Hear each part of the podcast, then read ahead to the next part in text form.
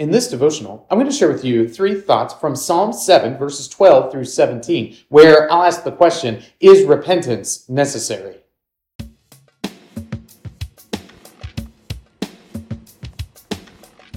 Psalm 7, verses 12 through 17 says, If a man does not repent, God will whet his sword.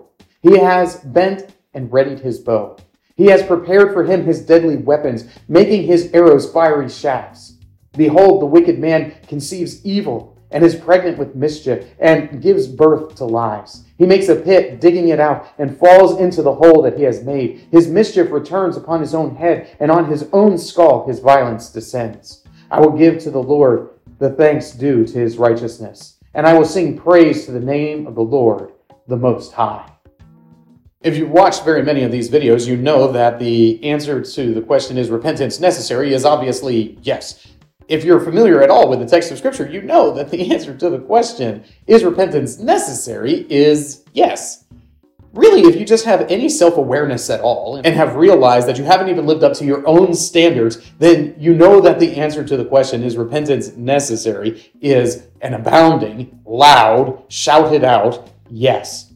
We know that repentance is necessary because we know that we haven't done that which we should have done we know that we've done things that we ought not to have done. And because of all of that, we must repent to the Lord because he is holy and just and wondrous. So here are three thoughts from Psalm 7, verses 12 through 17, answering the question Is repentance necessary?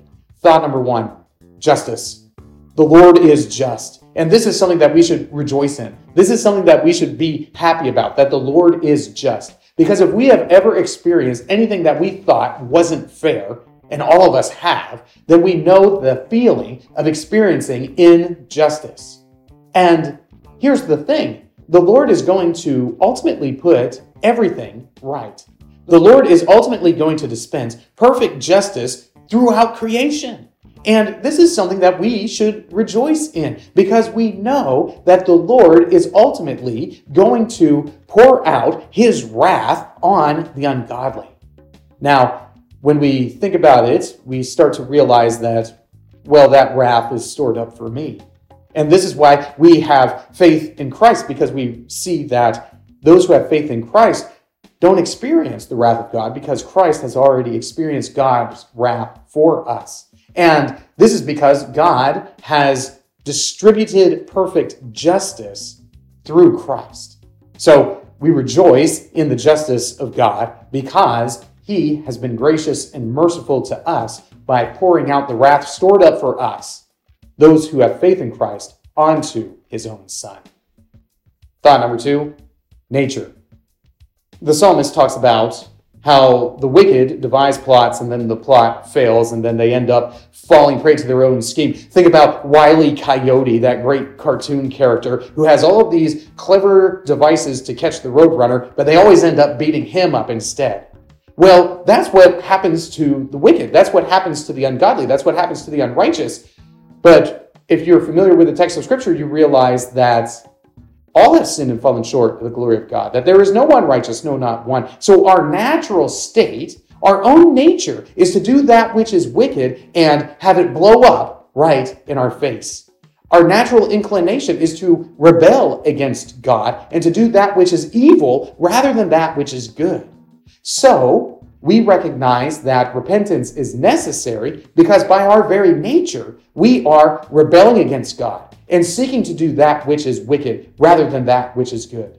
By our own nature, we are inclined towards evil, even though we know that it ultimately results in our own destruction. So we must repent. We must repent because our nature goes against God and His goodness. Thought number three righteousness. We repent, and repentance is necessary because God is righteous. And the whole point of God revealing himself to us is so that we could recognize his great difference from ourselves, so that we might bring him glory and honor and praise.